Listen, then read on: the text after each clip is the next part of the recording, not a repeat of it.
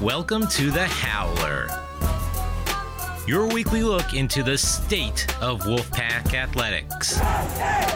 Now let's go to your hosts. Ethan Barry and Madison Bell. Welcome into another week of the Howler, Ethan Berry, and Madison Bell alongside you once again. It's a Tuesday night here in uh, Raleigh. Madison, how are you doing this evening? I'm a little under the weather, but I'm making it. That's good to hear. We're going to be joined by um, Inside Pack Sports publisher James Henderson in a little bit. Um, so excited to talk to him.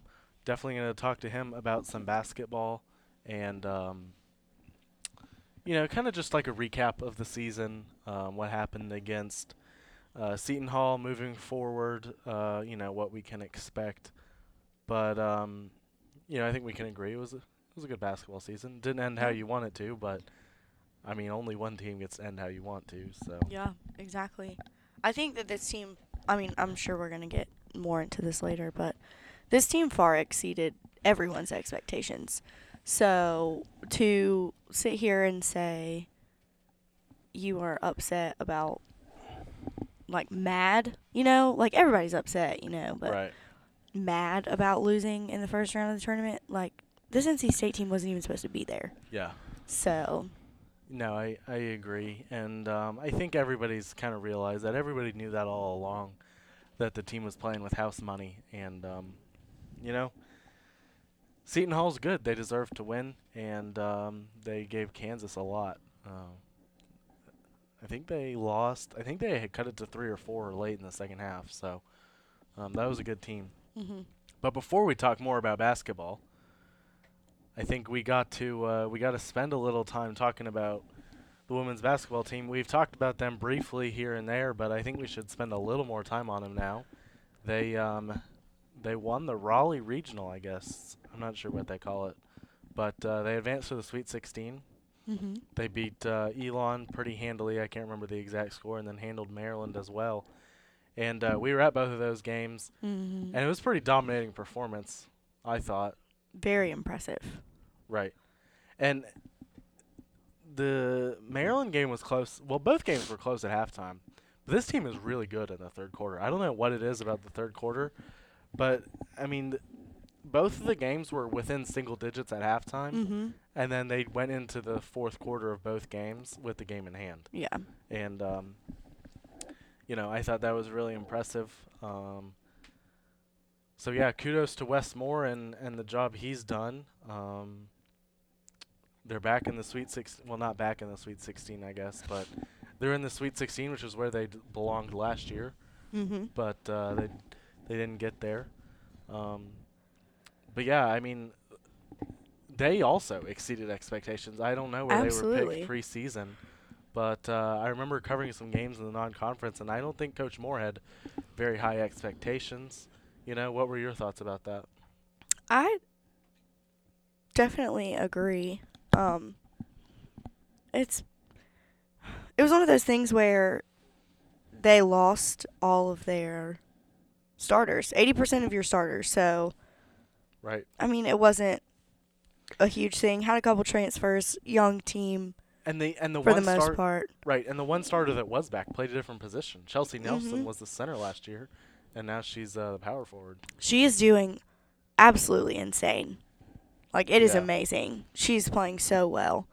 Um, she's transitioned very Yeah. nicely. She had what like a 25 rebound performance against Duke in the ACC tournament or something ridiculous like that.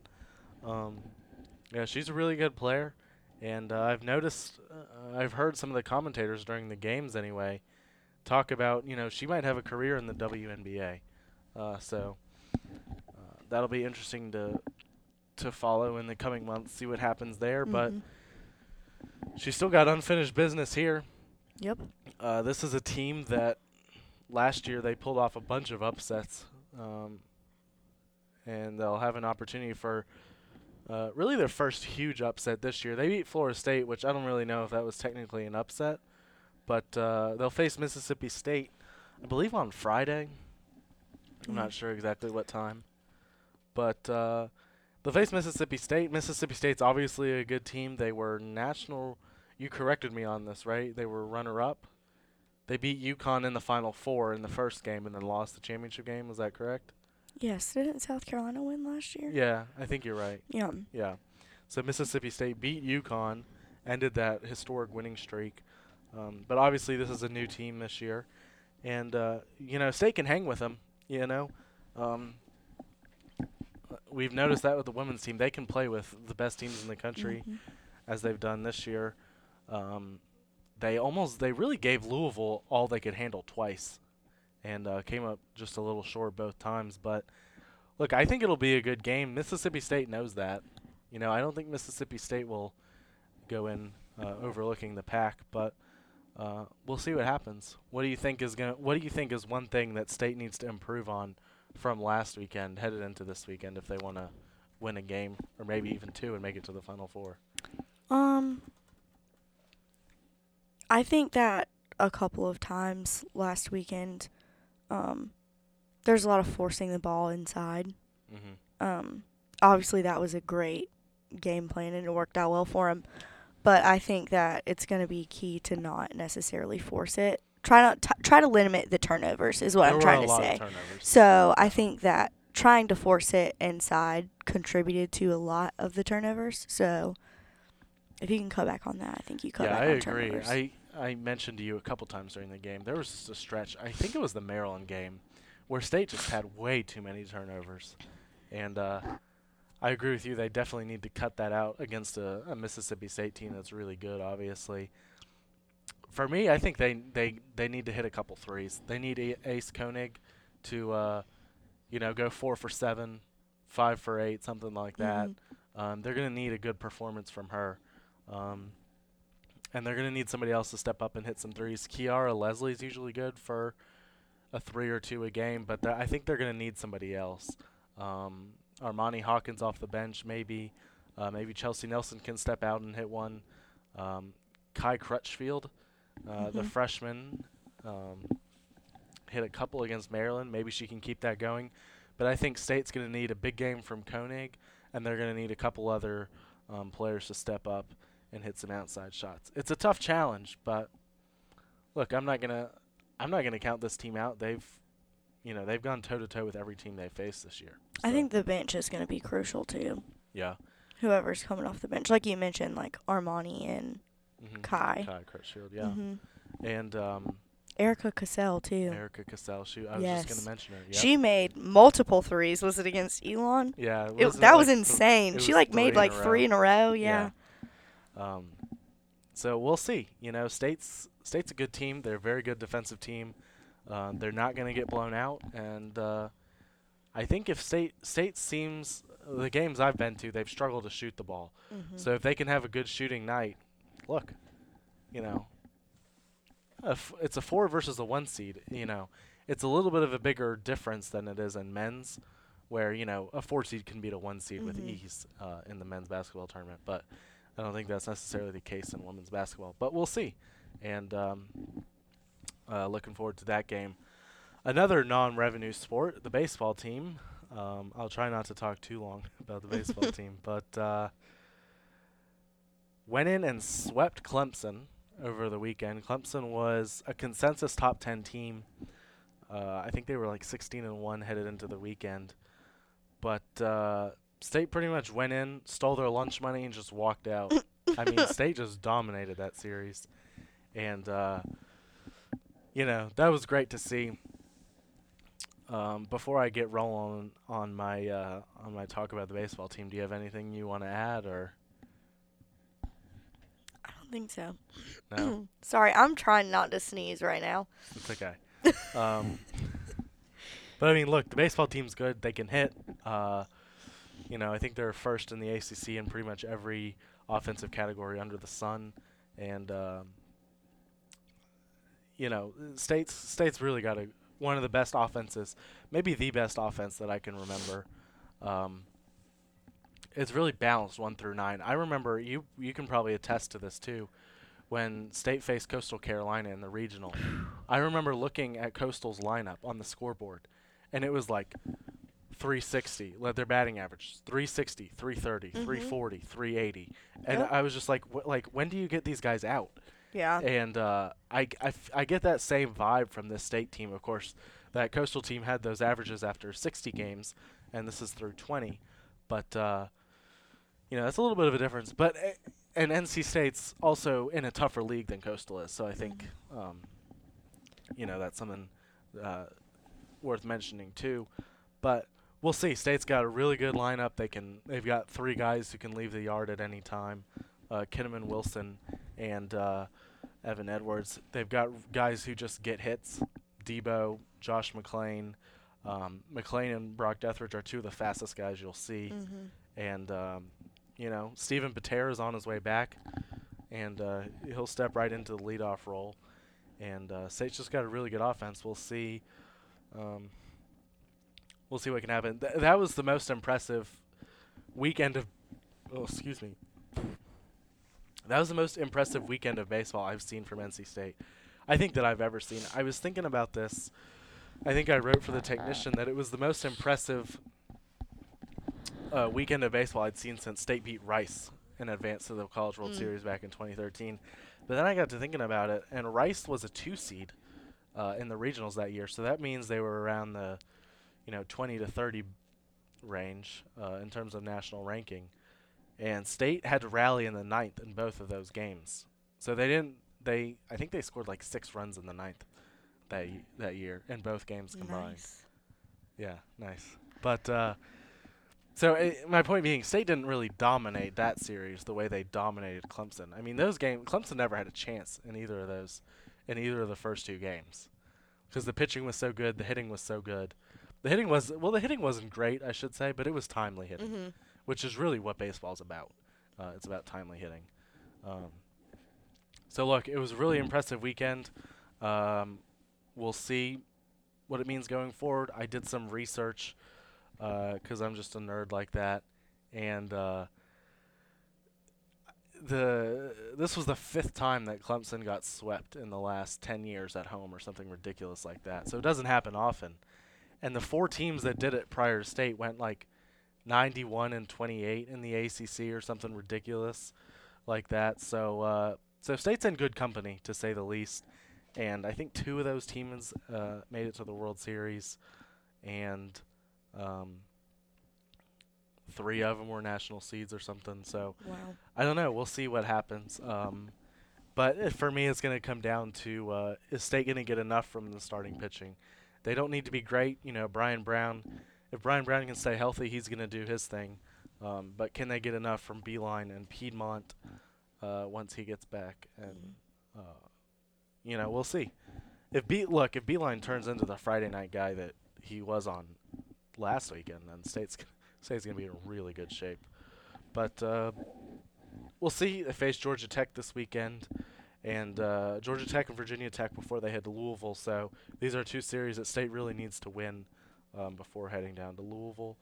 Uh, that's my baseball spiel on the uh, on the day. They they just gotta keep playing. They gotta keep playing with the attitude that they have, and uh, with the chip on their shoulder. They can't lose the chip on their shoulder just 'cause they're ranked in the top ten now. Um, but anyway, that's uh that's my spiel. I hope you appreciated it. I did. Anything to add? I loved all the stats. It was great. Thanks. I felt like I was listening to story time. I really enjoyed that. All right.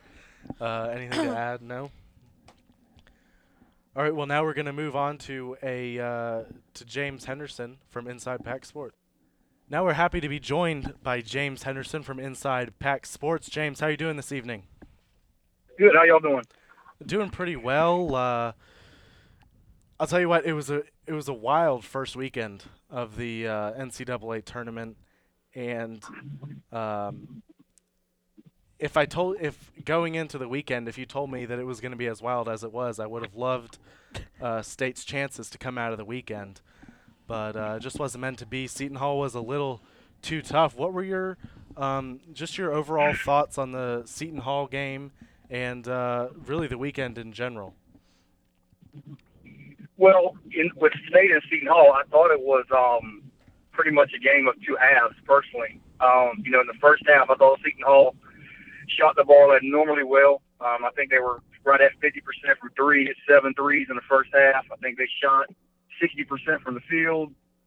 Um, and were able to build a lead, get up 10 points, and then in the second half, when, when they cooled down, and, and um, I think they shot maybe 35% in the second half, but in the second half, once they cooled down, um, they won the game at the free throw line. You know, uh, NC State really couldn't keep them off the free throw line, um, and there was a noticeable difference in, in free throw attempts and makes, and, and I thought they kind of uh, closed the game out at the free throw line. So for NC State, it was really I thought if they could have put those two put two good halves together, they would have probably been able to win that game, but they just weren't able to do it. Yeah, I I remember thinking this during the game. I never actually looked it up, but uh, I think both teams were about 70% from the free throw line for the year, and Seton Hall ended up shooting about 80%, and State shot about 60%. And I, you know, I just thought like, well, if these two teams, you know, if they both shot their, you know, normal 70%, it's it's a much different game. But uh, you know, it didn't happen, and uh, you know, Seton Hall uh, was too much. But Al Freeman had a phenomenal final game. Uh, I can't remember 36 points, I believe it was. Mm-hmm. What were your thoughts on his performance uh, against Seton Hall and really watching him progress throughout the season? I mean, I thought honestly, I thought he was the best player on the floor for uh, both teams. Um, Yeah. I mean, I felt like when he shot the ball, he wasn't going to miss. I don't know what his final numbers were. They probably ended up looking not as efficient as they were at one point, just because down the stretch he was really taking a lot of shots. Mhm. Um, but there was a stretch, probably the first 30 minutes of that game, where it felt like he was making everything. And um, yeah, I think with that, if he wasn't on like he was on, State would have really been in trouble. And really, you know, I think over the last maybe six weeks of the season, he was probably the the difference for NC State. I think over the last 10 games, I believe he averaged 21 points per game. Uh, really picked up his play, really started to shoot the ball better. I mean, that was a player I think NC State envisioned getting when they got him from Baylor. And um, luckily for NC State, you know, he kind of got out of that shooting slump he was in the first two months of the season, and down the stretch of ACC play, he really turned it on and allowed NC State to win a lot of pivotal games. So I thought he was really, really big, not just in the tournament, but down the stretch. Yeah, I thought. I mean, from the Chapel Hill game on, I want to say Yeah. at Chapel Hill, he was probably an All ACC player. Honestly, he just I can't I don't know if he got honorable mention or what, but uh, really from that game on, I thought he was an All ACC type player. I feel like that's when people really started to like notice Right. Al Freeman was after he dropped how many points against Chapel Hill. A lot. Well, the seven for seven is Yeah. what people are gonna remember. But I feel like that's when people really started to take notice of who Al Freeman was as a player and like, hey, maybe this this guy is somebody to watch. Well, I think I think in that environment, um, to have a game like that, to win a game that big, I mean, you're open eyes, and um, for him, I think it was a big confidence booster. Um, and, and it's not really surprising that that game kind of he, he used that game as kind of a springboard for the rest of the season because you know, like I said, I think you're right. After that game, he may have had one game right afterwards that was that wasn't as efficient, but pretty much from that point on, I mean, he was lights out.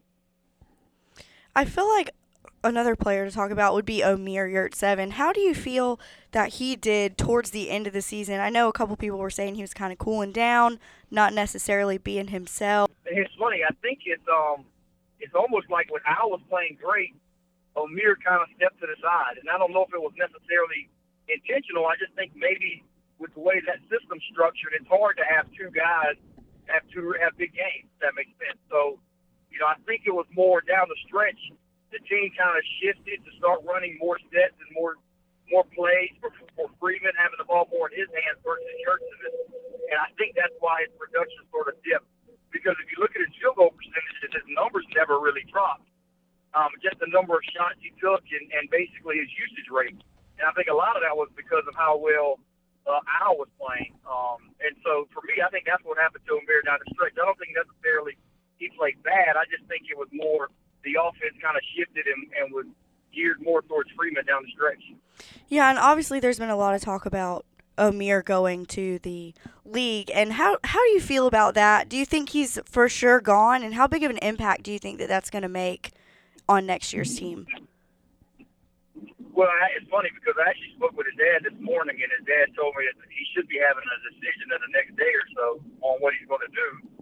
Um, I personally believe he's going to go pro. Uh, I think he's probably a first round pick. Um, I'd be surprised if he came back, but I think for NC State it'd be great if he came back. But um, if he doesn't, you know, I think NC State has a plan in place. Um, they went out and signed three front court players in the in the 2018 recruiting class. Um, they're they're still going to probably pursue a grad transfer center if he does go pro. So I think they're going to have numbers there. I think what you'll what you'll see next year, if he doesn't return, is I think you'll see the center position not really be as much of a focal point, just because in this scheme it's really built around the guard. And um and, and again, that's kind of what I thought was happening down the stretch. It was more Markell Johnson, Al Freeman, Torin Dorn versus Omer Yurtseven. And I think next year, if he leaves, you'll probably see even more of that because not only does Markell Johnson and Torin Dorn return, but you also add in three transfers that were sitting out in uh, CJ, Dan- uh, CJ Bryce, uh, Devin Daniels, and Blake Harris, three guys who, can, who are going to come in and play right away. Yeah, so how speaking of Devin Daniels, CJ Bryce, how big of an impact do you think that they are going to make on next year's team? Well, I think they're going to make a huge impact. Um, I know CJ Bryce, uh, he averaged 17 and a half points a game two years ago at UNC Wilmington, and um, he was considered the number one transfer in the in the country last year. Whenever he picked NC State, I think he's an instant impact performer. I mean, he's a guy who spent two years in this system already, so he's very familiar with what Keith and his staff want. So there should be a natural transition. Um, Devin Daniels, uh, he was all Pac-12 uh, rookie team as a freshman, shot the ball really well, very efficient player, really good defender. From what I had heard um, throughout the season, I heard those two guys were two of the better players on the team.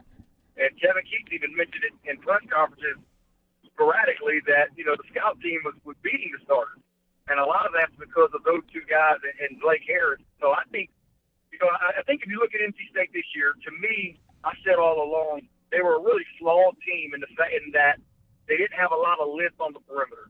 And what I mean by that is to run this system effectively, you really need a lot of guys in that six five to six eight range that are just really long and athletic, just different type body types to where you can get out of the fin and get ball deflections, different things like that. And with this year's team, the only guy that fit that that that uh, metric was Torin Dorn. And um, so I thought at times they struggled defensively and offensively just because they're not an overly long or athletic team. Whereas next year, C.J. Bryce is six five, Devin Daniels is six six. You add in Saddiq Bey, he's six seven. Jericole Hellems is six seven. Derek Funderburk six eight. I mean, you added a bunch of guys at that wing position that have a lot more length and athleticism, and I think that's going to make State much more dangerous as a team because of the depth they're going to have on the wing. Yeah, speak. I think one of the things that stands out to me is every year under Gottfried, it was almost like a who's g- even going to be on the team next year? Are we even going to be able to field a team? Yeah. Are we going to have enough players? And now here we are. You know, we've got a full uh, 13 man roster almost. Uh, you know, it'll be 12 if Omer leaves, maybe somebody else transfers. But it seems like they're likely to fill that spot anyway. But at the same time, I think it's going to be something like eight new players. Have you ever seen anything like that before? No, I haven't. Well, yeah, actually, I think Pitt did that this past year, and and Lord help us if NC State turns into Pitt. Um, but yeah, I think Pitt brought in. I want to say they might have brought in 11 guys this past year. Um, but but again, I think the difference is obviously State's returning experience with with with Beverly and and Markell Johnson and and Torin Dorn and and obviously LeVar Batts. Guys like that are returning, and then it helps that you had those three transfers that were able to sit a year and, and get acclimated to NC State. So they're going to have a, a fairly smooth transition. But yeah, I mean, they also signed a five man class, and uh, Kevin, uh, it's obvious he wants to keep 13 men on the roster. You know, that was the other thing with Gottfried that was kind of scary Yes. was it wasn't just that you had one or two deflections a year. He generally wanted to have 10 or 11 guys. And I'm not saying his strategy's wrong. I mean, his his his thought process on it was if we have 10 scholarship players or 11 scholarship players, they all know they're going to play or have to be counted on. So they're all going to be engaged. They're all going to be focused on playing different things like that. Whereas Keatts, I mean, he just wants to keep a full roster and have bodies.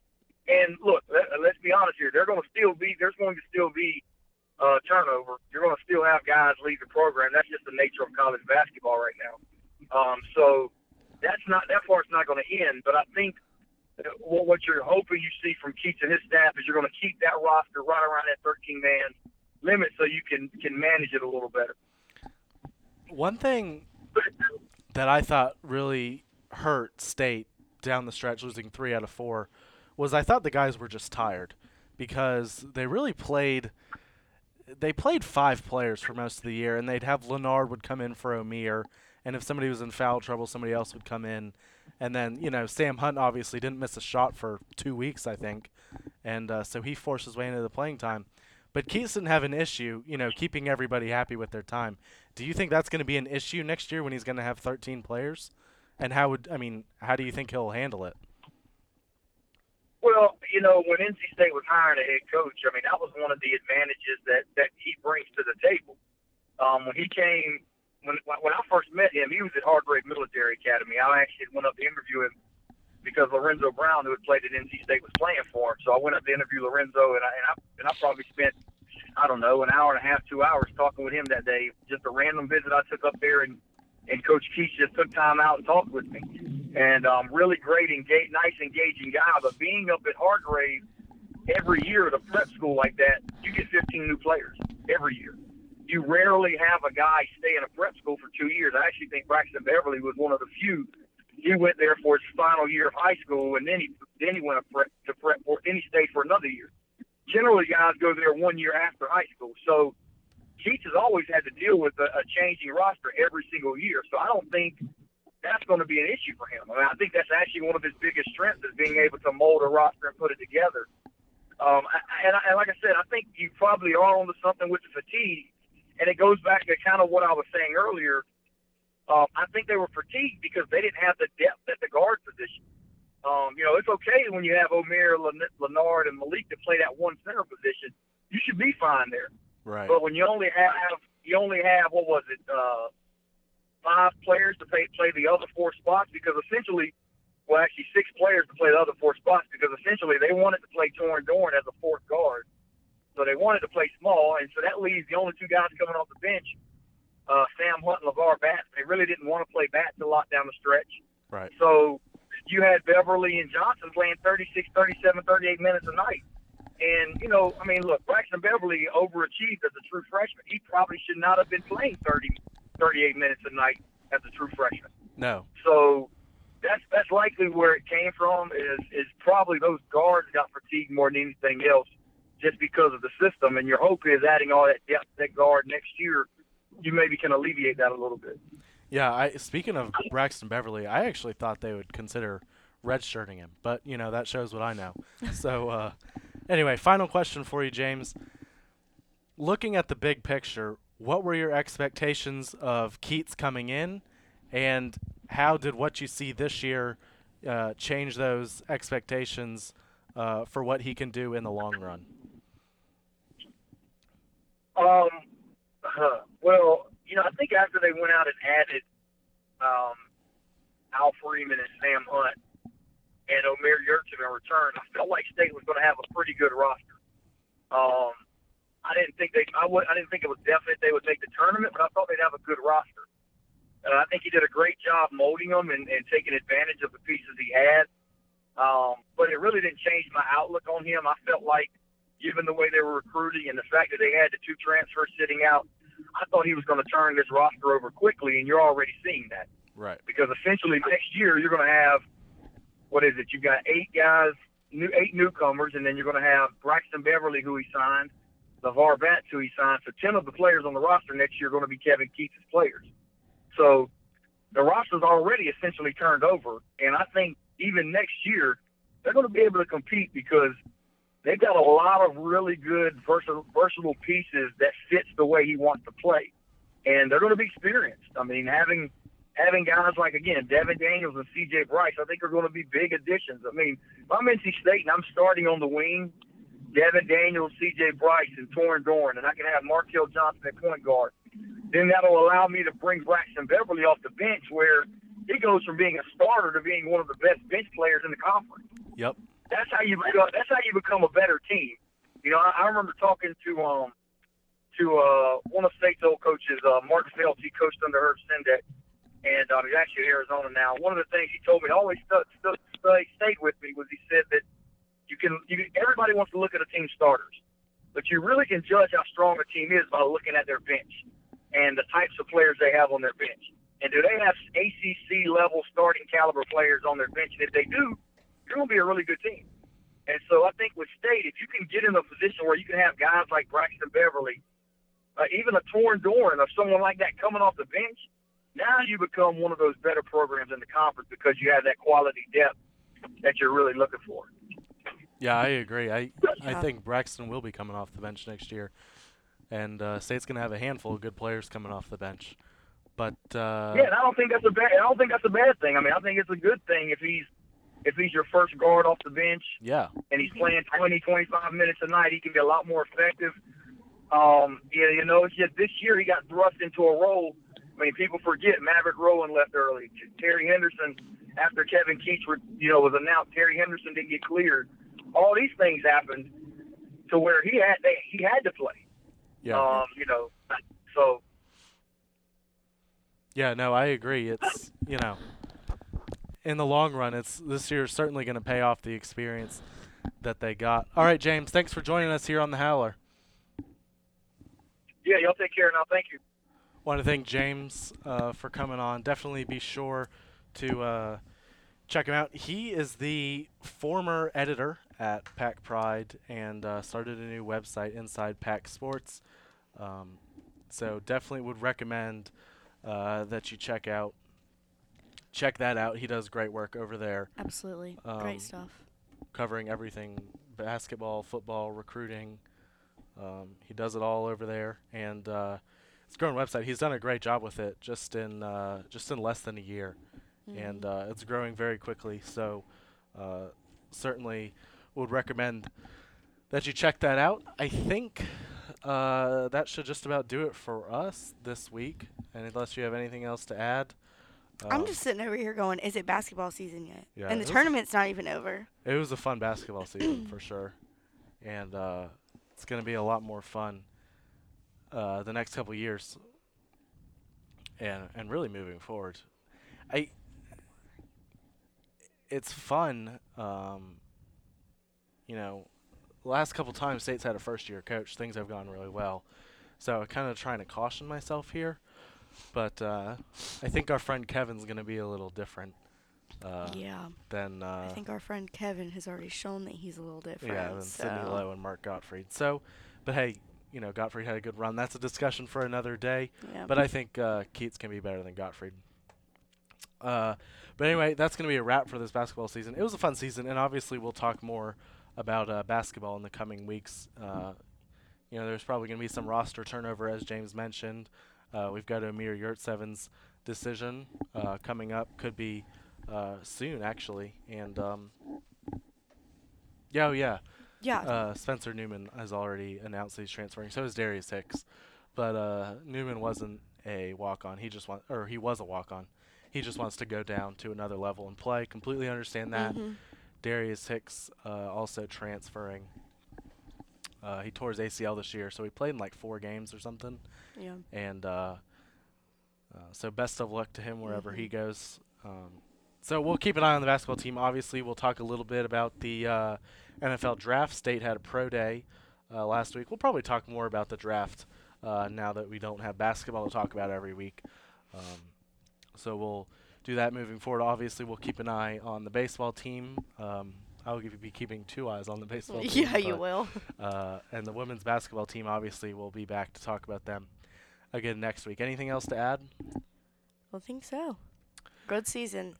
It was a good season. It was. Uh, it always sucks when it ends, but I mean, I think everybody knew while it was happening. In hindsight, it was just going to be a great season, no matter what happened. And uh, that's exactly what it is. So we want to thank uh, James for coming on, and uh, like I said, be sure to check him out over at Inside Pack Sports on Twitter at Inside Pack Sport without the S. That'll do it for this week's edition of the Howler. Be sure to check back again next week. Thank you for listening. Thanks for listening to The Howler, a service of Pack TV. Find out more at go.ncsu.edu slash sports.